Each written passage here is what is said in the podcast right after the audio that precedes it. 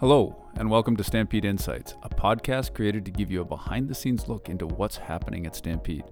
I'm Brock Furlong, President and C E O, and on each podcast, Stampede team members will get together to chat about new and interesting things at Stampede, in the food service industry, and of course in their own lives. Thanks for joining us. Uh, uh, this afternoon I'm here with Vito Giustino, our Chief Operating Officer for Stampede Meat. Let's, uh, Vito, let's start with uh, one, one thank you for doing this. Of course. For being a guinea pig. My pleasure. Uh, we're going to talk about uh, some of the negative headlines that we have in our industry. But before we do that, let's start maybe with a bit of your background. Where'd you grow up? Okay. And what did you do before you arrived at Stampede? So uh, I'm a Chicago native. I grew up in Chicago. I went to DePaul University, got my bachelor's in accounting, uh, and then I got my M B A from Northern Illinois University. Uh, my twenty-nine-year career has given me the privilege to work for companies like Baxter Healthcare, Kraft Foods, and Maple Leaf Foods, and then ultimately I joined the Stampede Meat family. Cool. So what's your, uh, being a Chicago native, what's your uh, favorite uh, Chicago sports team and why? Oh, my. That's uh, well, I think uh, I'm a Chicago Bears fan first. Um, it's just the sport attracts me, and uh, and then when it comes to baseball, I'm a White Sox fan, so let's not get into that. Oh, well, you must have been crying last night then with the Blackhawks loss. I did. I did. Painful, but I didn't expect them to do much, to be honest. But no. So they played pretty well overall. So the fact that they even won game four was yeah, for like, sure. Crawford was standing on his head. Oh, yeah. Like nothing. And I was oh. like, "There's no way they should have won that game." No, yeah. I mean, but they were they were in all three, all the games. They were, they were in they all were. the games. You know, yeah. one, one, one goal games all across the board. But yeah. I was hoping they would have tied it up yesterday. I kind of had a, a feeling it was going to be a late night, but yeah, it felt like it, and they yeah. just couldn't yeah, couldn't, couldn't get it done. So, uh, so tell me a bit about your journey at Stampede Meat. Um, how long you've been with our team, and kind of what it's been like. Okay, uh, I joined in twenty eleven as C F O. Um, in that role, under your leadership, we kind of worked through setting up what I call blocking and tackling and getting the business from probably a bit of a challenging time over to kind of a stable base and then focused on the growth. Um, I joined in twenty eleven, and then in twenty nineteen, I uh, transitioned from C F O to C O O. What was the biggest challenge in that move from to C O O? I, you know, I think the biggest challenge for me was being able to let go or ensure that I've completed everything in my C F O role, or make sure that Vito T, who took on the C F O role, had everything he needed to be successful. I didn't want any balls to be dropped. So juggling both roles initially and making sure that everything transitioned appropriately to, to uh, set up the company for success. Cool. So I know everything's always balloons and candy at Stampede. Mm-hmm. So the next question you may not be able to answer, but uh, what do you like most and what do you like least? You know, it's funny. It's funny. I get that question a lot, to be honest. And oh, really? Recently, yeah. yeah, for sure. Um, you know, because I, you're in the protein industry and you're a villain. Exactly. You're killing people. Um, I think what I like most about Stampede is is the team and our family. Um, what we do is great. I mean, again, we're not curing cancer, unfortunately, or you know, bring solving world peace yeah, or COVID. Um, But, you know, we problem solving and learning and, and celebrating with this team is really what kind of gets me up in the morning and reward and rewarding. I think what I like least, I don't know that it, it's something I don't like. I wouldn't say it, it's about not liking it. It's it's really about, am I doing enough to set the rest of the team up for success in the long run? That's what kind of drives me every morning, thinking like, did I do enough here to set up, you know, Ishmael to be successful in his role? And am I doing enough for Alicia to make sure she's successful in her role? So that's the challenging part of it. Yeah. But again, because of the team, you know, we want them to be just as, you know, as successful as they can be, whether it remains here at Stampede or, you know, they get bullets on their resume and they find a different fit somewhere else. Yeah. So I think that that's probably the, the most challenging part of it. Let's turn the conversation to the wonderful world of COVID, because I mentioned it a few times here now.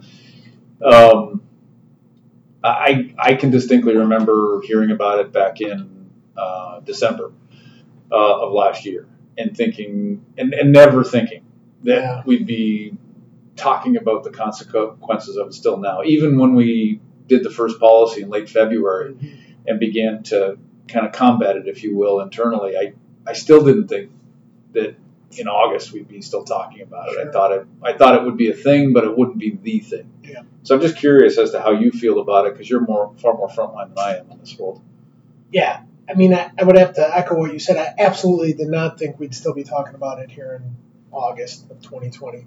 Um, I recall the meeting where we had our executive leadership team meeting, and you had asked a question about, hey, I haven't been following it too much, and it was probably around December, January.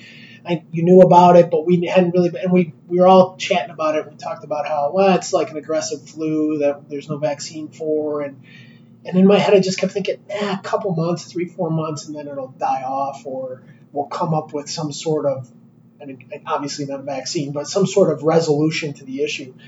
Um, it's definitely um, magnified itself in a short period of time pretty quickly. It is the issue that we have to deal with. But in my head, I, I thought we'd have it all under control within two to three months. Yeah. yeah. So interesting. The um, one of the things that's been the worst part for me of this so far um, is, is just the negative headlines yeah. that have been in place for our, for our industry, the protein yeah. industry. Um, and it, it's, you know, it's far reaching for me, and it's, and, it be, and it's become personal quite a few times mm-hmm. as well, which is the weird part. Like neighbors that know what I do yeah. that avoid me mm. because I work in the industry. Mm. And, you know, it's, it's, it's weird, but true. And, and, and I guess I get it, but you know, the, how you, It, like it's difficult when that happens. It's difficult that, that you you feel like you're a bit of a villain, sure. you know. And, and obviously you've had to lead your team in the COVID task force to try to keep a positive energy around what we're doing, and because if we're not positive, how can possibly the fifteen hundred or so people that we employ be positive? Yeah.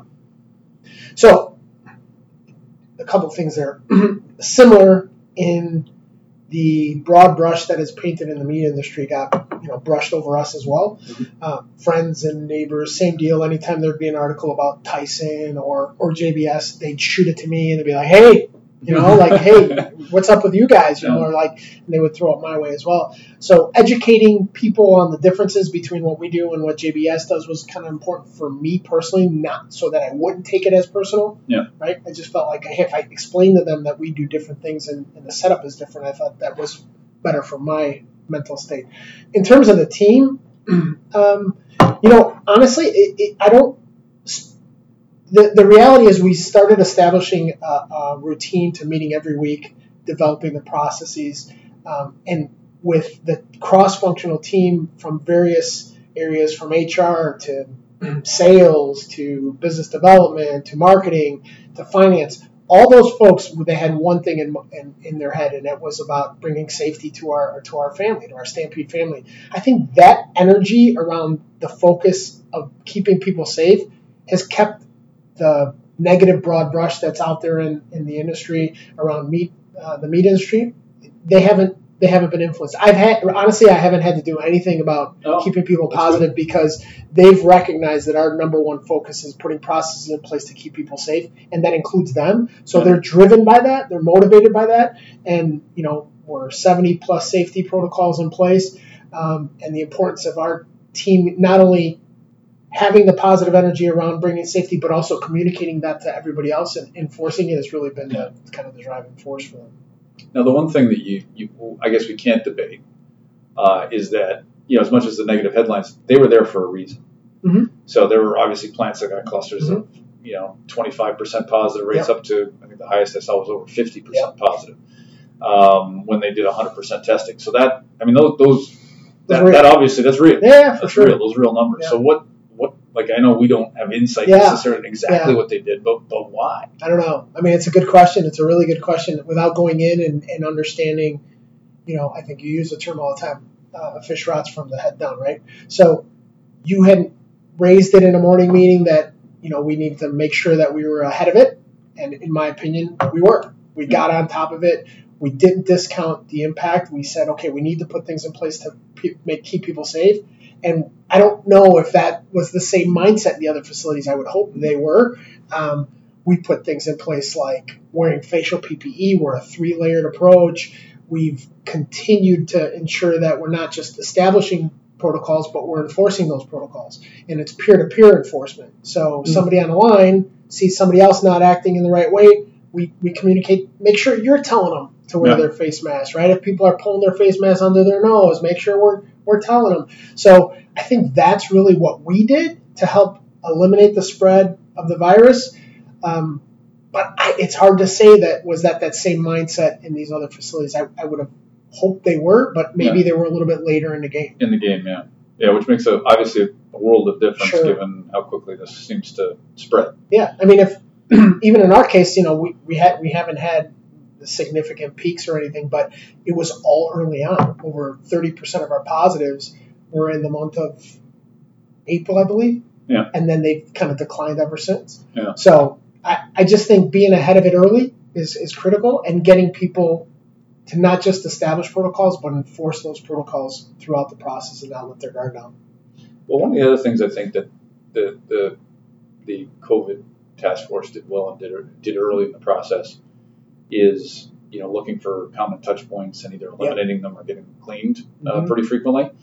And I was on a call with um, a chap recently, and he was they got audited because mm-hmm. uh, the health department came in, and, and I said, well, what were the findings? Just because, you know, wanted to know. And one of the things that he mentioned was they had they had magazines in their lunchroom, and I'm like, and they got dinged for that. And I'm like, I'm like, and I'm back when I thought, duh, like how did yeah, you not, yeah. how'd you not see that? Right. How'd you not see that as a common touch point yeah. that would, you know, because people would, ha- you know, of yeah. course they would handle it, and for multiple sure. times during the yeah. day.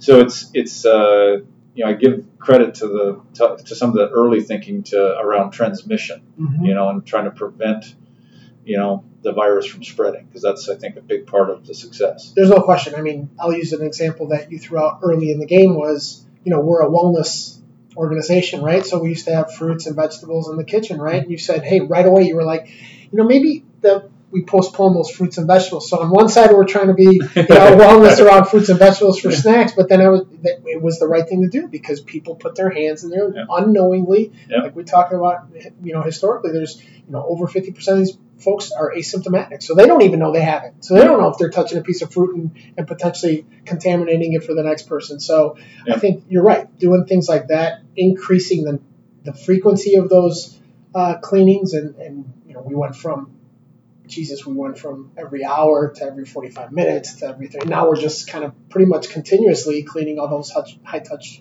high touch points. So yeah. I think you're right. I think that was a critical piece that I think seemed minor at the time, yeah. but actually played a pretty big role. Where do we stand right now in terms of our numbers? So as of August, uh, what are we, nineteenth, uh, twenty twenty, we uh, we have three individuals still recovering from COVID nineteen um, across all our facilities.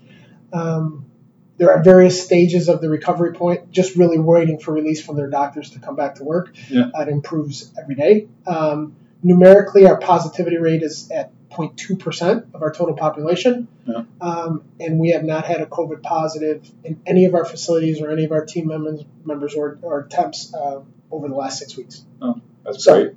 Yeah, it's it's it's good progress. That's good progress. So, I, I mean, in light of that, those are pretty stellar numbers. I mean, what, what do you? Yeah, I mean, you're the leader of this this COVID task force. What are you What are you telling them now? Like, yeah. So, I would say it's uh, twofold. One is we have to stay diligent and not become complacent. I think that's what you see in, in the general public these days, right? The weather oh, gets yeah. a little bit warmer. Let's go to the beach. Yeah. Let's have people over. Everybody's let their guard down a little bit. So my my message has been, guys, we can't let our guard down because there is a second wave, and we see it statistically happening as people have let their guard yeah. down. The numbers are going up. That's number one. And number two, we have to just reinforce to our Stampede family not just adherence to the protocol on site, but again, also off site. Yeah. Because the spread happens, we can control, we can control in these four walls, but if somebody brings it in, it'll eliminate the spread here because of what we put in place, but it doesn't eliminate the risk to their families outside of here. Because in my book, great, the numbers are great. They're progressed, they've progressed extremely well down to zero point two percent, but one positive is one positive too many. Yeah. Because um, you don't know what that leads to. If we're going to eradicate this virus as a world, you got to get it to zero. Yeah. Because if there's one person carrying it, it multiplies pretty quickly. So it was interesting. I was chatting with Christina on this subject last week, and, and she said to me, uh, "Vito always says, don't let your guard down. Don't let your guard down. Don't let." That's what she remembers. Don't let your guard down. Don't let your guard yeah. down. So clearly, that message is uh, having an impact. What's the most uh, innovative thing we either have done or are working on within the uh, uh, within the policy?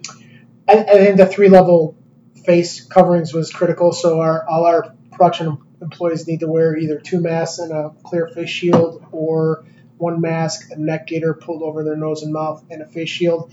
I think that's been critical. Uh, I think we implemented that, and there was some pushback initially, right? Because C D C says just wear a mask, and then, well, yeah. why do we have to wear three? And yeah. but clearly, it's it's it's had an impact. I yeah. think that's uh, as simple as it sounds. That that's been one innovative thing we've put in place. I think the second is around uh, communication. The various modes of communication that we've used. So obviously we've put it on our monitors throughout the buildings, but I think kind of the, the decals on the uh, throughout the facility, on the floor, both inside and outside. Um, I thought the window decal on the car uh, windows was was a pretty innovative thing, where we said, right, if you share a ride, mask up inside. Just again, keeping it top of mind even as they leave the facility, because again, if they catch it somewhere else and bring it here, they may not spread it well on the plant floor, but they might, if they jo- if they share a ride, they could spread it in the car. So yeah.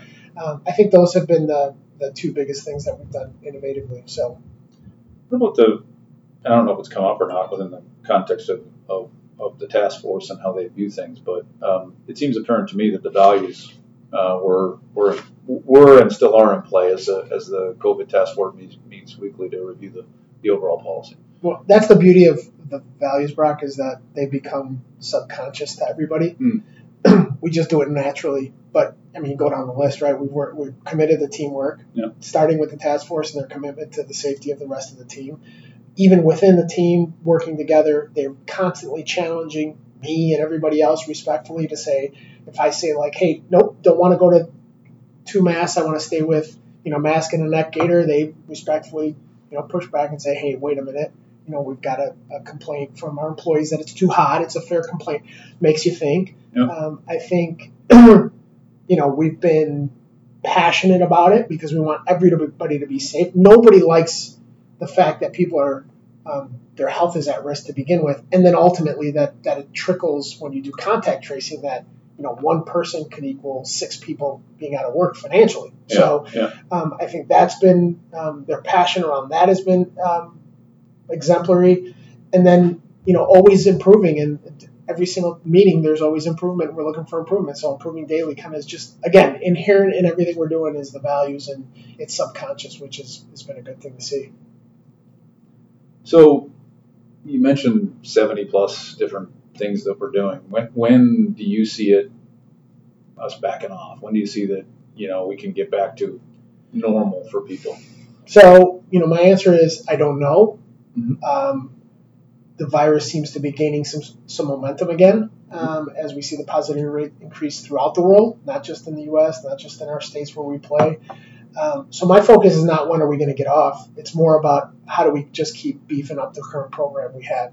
I think if we start focusing on when and giving it a timeline, we're going to waste potential energy on something that may not occur on the timeline that we think. Yeah. Um, there's so much unknown about the virus still yet. So I, my sole focus is how do we continue to strengthen the program, uh, focusing on eradicating the spread and focusing on our Stampede family kind of staying safe. The return to normal has a couple of unknowns. One is the timing. That's number one. And number two, what's the definition of normal going forward? I don't know. Do I see masks going away? To be quite honest, probably not. Yeah. Because, you know, today it's the coronavirus or COVID nineteen, tomorrow it could be something else. So yeah. I think we want to stay ahead of it and say, let's just be precautionary yeah. because wearing a mask prevents the spread of any germs, any right? Germs. So let's just kind of keep it in place. And so we'll see. We'll see what the new norm looks like. But right now I haven't, I don't want to even give the impression that I've thought about it, nor do I want to give the team the idea that, hey, what do we want to look like in the next phase yeah. quite yet? Because I don't know when the next phase is coming. Got it. So you talked about, you know, the safety of the team and potentially an improved outcome of being, which which I totally concur with, that, you know, whether it's the flu or I don't know how many times I've gone to the doctor and said, you know, because you got a virus. You got a virus. Yeah. You just got to tough it yeah, out. I'm like, ah, yeah. I don't want to. I don't want to tough it out. Suck it up. Give me a pill. There's nothing I can give you. It's got to take its course. Yeah. So they send you away. But that that's happened to everybody that I've talked to, and so this is just kind of one of. But if you look at, you know, kind of broadly, you know, COVID nineteen and the bucket that we're in and the increased percentages of that heading into flu season, what's, if what's the biggest risk you see now? Like, how, what, are, what are we fighting now? What behaviors are we fighting now? Complacency. Yeah. I think we're all tired, right? Yeah. Again, like we talked earlier, you thought, you know, we'll get control. I thought yeah. two to three months. Yeah. You get past that two to three months and you're like, shit, this is going to happen, right? So I think yeah. complacency is the biggest thing yeah. that we've been fighting, and we talk about every week on our task force calls. It's about keeping it top of mind, yeah. um, putting things in place to help the safety, but not just because they help in safety, but also because it's a demonstration of it being top of mind for oh, us okay, as a task force, yeah, right? Yeah. So if I if we figure out a solution for misting, yeah. it may not be that the mister is necessarily better than, you know, U V lighting, and we might do both. But if they see the mister, they know that, okay, it's still top of mind. Yeah. Safety's still important. I need to think about it. So yeah. it's critical, the complacency, because we're seeing it, like we talked about earlier. We've seen it outside of here. As much people want to get back to their own normal. And yeah. by doing that, I think it creates additional risk. And I just want to make sure this family here in Stampede doesn't kind of get complacent and, and do the same things. And from a... Um you know, we're not doing. We're, we're, we're not, obviously we're not doing this for competitive advantage, but uh, we have had in recent weeks plants close, mm-hmm. um, and they've closed on the basis of, um, you know, clusters mm-hmm. basically emerging. So you know, one of the things I'm telling the sales organization is, hey guys, let's pay attention, uh, not just to those, but as an example, Michigan and the entire state issued a, uh, the governor issued an executive order that basically said one hundred percent testing. And we have heard, I heard from the sales team yesterday that uh, Wolverine, as an example, one of our competitors, really is really struggling with that now. Uh, creates some issues, which is uh, terrible. I mean, we lived we lived through it. It's on sure. the park. So, yeah. but you know, do you see a world where if we continue to, as you say, keep our foot on the gas uh, of the policies that we've got around this, that we just maintain a healthier population in general that's more able or apt or um, positioned to respond when maybe dislocation of supply becomes, you know, um, I wouldn't say the norm, but but, yeah. but certainly hits other competitors. Yeah, yeah. One, our, our core family is safe, and we're we're structured with our labor force in place to be able to respond. In addition to that, it, when call a spade a shovel, we're marketing all the safety initiatives that we have in place as we go try and recruit for additional labor. Yeah. It's important for people to know that they can come here and be safe. Somebody else down the road might be getting shut down because yeah. they have a cluster. We don't. So we need that to help, you know, beef up our labor pool as well. And that, again, help us to be able to react to opportunities where they arise, where yeah. displacement is occurring. So one of the one of the things about this kind of crazy lockdown is uh, you're kind of, for me anyway, I'm forced to spend a lot more time with family. So Jacob's been with us since spring break. Mm-hmm. Um, and, uh, well, once they, Jill and he got back from Arizona, and then uh, Kim and, and Cam have been with me since uh, early March, yeah. uh, mid-March, I guess, uh, when they moved out of their um, apartment and moved in, into the house. So, I mean, obviously, everybody, like, you know, I, you know, I mean, I, I'll, I'll remember the drive back in the R V with Jacob mm-hmm. and, and, uh, and Jill forever. Because it was just, never thought I'd be in that role, in that position, and now it looks like that's going to be the way of commuting back and forth between uh, the home in Arizona and here in Chicago. Um, but even, you know, like playing the board games yeah. and Scrabble and, you know, things that I haven't personally done for years, but was now able to kind of connect on a whole different level with, yeah. uh, particularly Emily and Cam, and then, you know, more recently with Jacob and, and Jill as well around the table. So I'm just curious as to, you know, your situation, what's going to be your favorite or the funniest memory or the favorite memory from, uh, at least thus far in the, uh, in the world of covid nineteen.